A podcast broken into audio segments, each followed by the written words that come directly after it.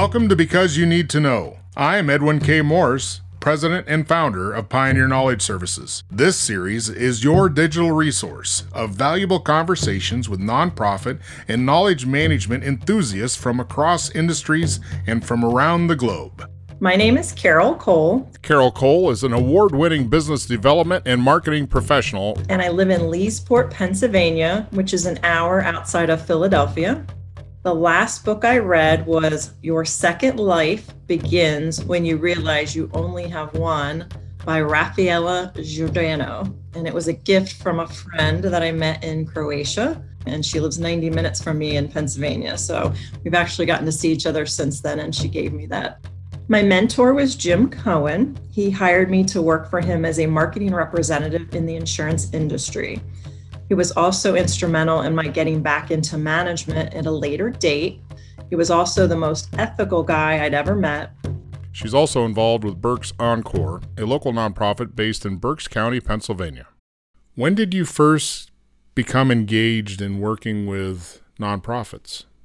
Well, back in uh, my college days, I was in Delta Zeta sorority. It's a national sorority, and one of the keys to what we do is philanthropy. So I was both philanthropy chairman and president. So we did things, um, you know, in our local community. It was a small town where the college was, maybe 5,000 residents, but they had a senior center, a nursing home. So we'd do things with the nursing home. Um, you know, we'd sell flowers for cystic fibrosis. So that's just so much a part of what we are. And also in our alumni group, too, same thing. Um, you know, we do a lot of philanthropy. But I'll be honest, after I graduated college, you know, I kind of got busy with work and I, I, you know, like most people, I guess I got away from it. You know, I was just so busy trying to get my career going, um, that kind of thing. So I really kind of re-engaged, I think more on a larger basis only about five, you know, six years ago. So I started um, trying to figure out what did I want to do with my life. You know, you're maturing, you're getting older. Um, my ex and I split, he and I split after being together 28 years. So that was difficult so I was like, you know, how do I make some meaning to my life? So I started getting back more into the philanthropy. Our alumni group for sorority, we do a lot with the Painted mm. Turtle, which is Paul Newman's group. We um, help do like art supplies and things like that. The campers go to a camp for free. So we'll donate money. Like I said, we'll donate art supplies, things like that. Um, we also help out. There's a local group too that we help out for foster kids. So we'll help out like at the bingo and help you know, do the food and um, do the prizes and things like that. But for me personally, I've really gotten into um, helping out with Make a Wish, a wish granter for Make a Wish. And um, I tend to be a little bit of a procrastinator. So I was seeing the ads for Make a Wish for a while. And um, finally, one day I said, okay, I'm going to go do this. So I, you know, emailed and I filled out the application and I got approved. You know, they do, of course, a background check because you're going into families' homes and uh, working with the families and the children. So, and then I went to um, a three hour training and learned how to be a wish granter.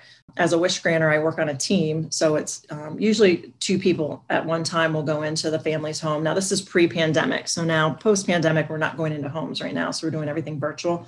But pre pandemic, you'll go into homes of children. They're from the ages of two to 18 and they're critically ill children and you go in and meet the family and then you try to find mm. out you know what's the kid's interest and um, so i've been very blessed and very fortunate families trust me to come into their home and work with their children and then this all sounds like social mm-hmm. engagement to me what you're drawn to is is uh, children or youth mm-hmm. and trying to give them opportunity Mm-hmm. Is, would that be a fair statement? That, yeah, that would be a fair statement. I think right now in the world, and I may be going to digress a little bit, I think there's just so much negative. I mean, if you look at the news, um, it's rare they're going to report on anything good. And there's so much good in the world, but you have to find it. And I think it, I've gotten to where I don't watch the news a whole lot anymore. Obviously, I want to stay engaged and know what's going on in the world, but I don't watch the news near as much. I'm not on my laptop like I used to. Like after work, I used to like right away, I'd get on all the sites and I know I'm not the only one. I've talked to clients that are the same way right now. They're just not watching the news.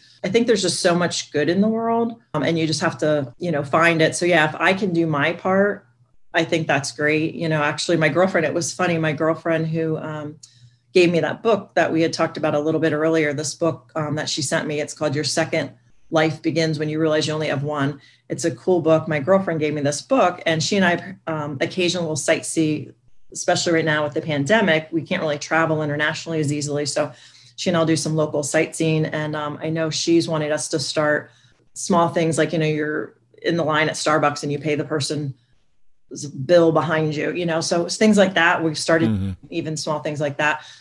You know, I think everybody can get engaged. I think it's, I think it's so easy to think, oh, I have to be a millionaire or a billionaire. Um, anybody can do anything to help. I mean, even me, like when I go to the grocery store or different stores where they'll say, do you want to round up, mm. you know, hmm. your bill?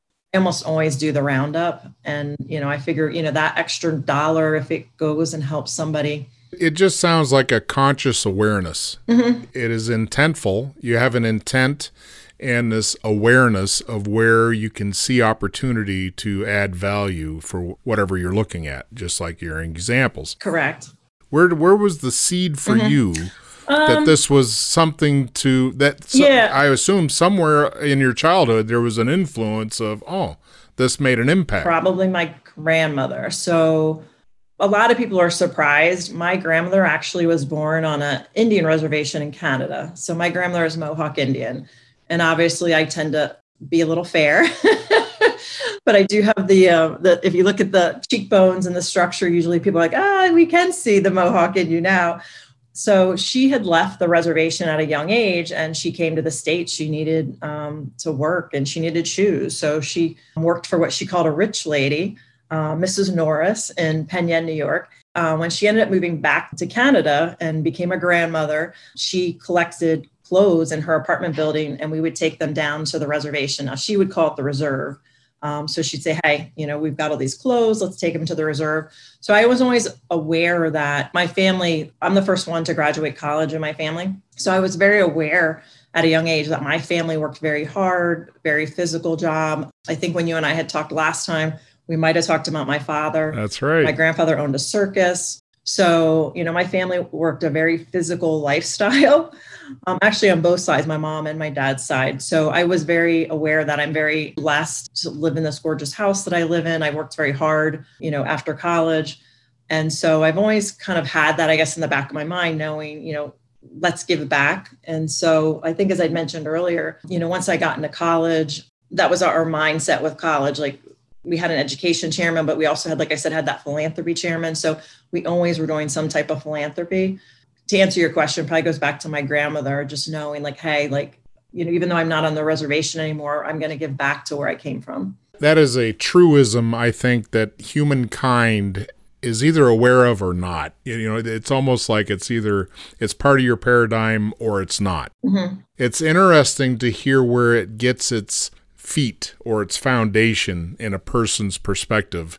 And when you were telling your story of your grandmother, I kind of feel like it's a it's a piece of the human heart that says regardless where I am, there's always somebody else mm-hmm. that needs more than I need. And right. that is a giving mentality, mm-hmm. a very purposeful and I think beneficial part of any society. What do you see as a challenge in nonprofits going forward? I think right now, obviously, the pandemic, you know, is a little bit of an issue, but ironically, I had a meeting with Make a Wish last week. So we are um, trying to get some folks who were interested in doing travel wishes to maybe reconsider other things. Um, because right now, to take a child who's com- maybe com- compromised, yeah, is probably not the best to be traveling. But as we talked about, um, you know funds and things they actually are doing very well. There was a concern we weren't doing the golf tournament a few other things but they said actually the um, the fundraising's actually been pretty good. Um, i'm one of the ones i'm considered a lieutenant now. I got promoted last week. So i'm going to work with some of the other volunteers and some of the families and say hey no one's going to disney this year. And then even if you go next year there's such a backlog of kids. It could be even another year. And the whole point of the wishes is you want the kids to be able to do something soon and now and they want to be able to enjoy their life now and so that's you know somewhat one of the challenges um, you know that i've seen you know in that realm and then um, i think as i mentioned earlier i think people just sometimes feel like you have to do this great big grand gesture and it doesn't have to be grand you know even if have five dollars. You know, I work with um, as I think again, you know, I have a, a foster dog that I've since adopted. So I still am close with the um, the rescue group where I got the dog. They have some massive vet bills, and they will say, "Hey, like if everybody could chip in, you know, two dollars or five dollars, we could pay this bill." So sometimes it seems overwhelming when you see this ten thousand dollar, you know, vet bill. You think, "Oh my gosh, how are we going to get this paid?" But if everybody would ch- just chip in a buck or two, so you know, not everybody has to be, you know, Jeff Bezos or you know to make an impact. And so I think that's a big thing. Are you familiar with the story of the stone soup? I am not. Okay, so the premise of the stone soup is that this whole village is in a desperate situation. And the idea is that one person comes to the village from out of town and says, We're going to make stone soup. And he brings uh, a pot and sets it up in the middle of the square and starts this broth, you know, of water. And all the people come around and are like, what what are you, what are you doing? You can't. What's a stone soup? And oh well, you know, if everybody would bring maybe what you do have, you know, and oh well, one guy says I got some carrots, okay, and somebody else, says oh I've got some onions, okay, you know, and it, it's yeah. like. It, Absolutely, it, I love it. Yeah, it's a it's a fantastic story because it's a collaborative, mind changing culture, uh, just all those things that either keep people separate mm-hmm. or bring them together. Right. The moral of the story for me that I like is that it's it's it's really a community effort, mm-hmm. and you either enjoy the benefits of your community or you don't, and you either participate in your community or you don't. But it sounds to me like that's the goodness you're getting from this engagement with philanthropic mm-hmm. activities. Yeah, the other thing I wanted to mention too is, um, you know, sometimes you feel a little embarrassed like promoting your efforts, but I actually think it's really important because it just inspires other people. For example, when I went to Uganda, I went gorilla trekking. That was like my main purpose was to go gorilla trekking. It was not on our list to to check out this place. It's called Ride for a, a Women. So it supports women who, um, you know, are abused and just you know don't have a lot of opportunities and it's a fabulous fabulous place. And so one of the girls that was on the trip with us found out about it and she said hey let's everybody go over there and check it out. Well it was just phenomenal. Like we all went and everybody just started buying gifts out of the gift store because you could actually see the women you know putting the straw coasters together and the baskets and everything right there. It was so phenomenal. And then for me i actually made the decision to um, sponsor a child for a year to go to school. So I, you know, forked over my credit card right there on the spot. And then I actually promoted it on LinkedIn. And as a result, I got a coworker, and I didn't ask for her to do this, you know, out of the blue. She sent me um, some money and said, Hey, I don't know how to get this money to Uganda, but can you make sure it gets to Uganda? She's like, I th- think what you did is great. Um, and same thing, there's a gentleman in the insurance industry that I like to follow a lot, Chris Paradiso. Um, same thing. He's really uh, about having a servant's heart. You know, he wants to obviously sell insurance, but he's really about philanthropy. In fact, he posts more about philanthropy than he does insurance, you know, whether it be Facebook or Twitter or LinkedIn. So I follow him a lot too. And it just inspires you, you know, when you see his posts too, you sometimes you think, oh my gosh, I should be doing more even to help out people. And it's just, it's just so encouraging. So well, thank you for that last view of where you're at and where you're going. It is inspirational, and I liked your example of being an inspiration and being inspired. I think it is one of those things that feeds itself and uh, it just grows. So thank you very much for being here today, Carol. Oh, thank you so much. Thanks for the invite and having me. I had a great time. Good seeing you again. Because You Need to Know is designed to bring people's experience and their knowledge forward to be shared.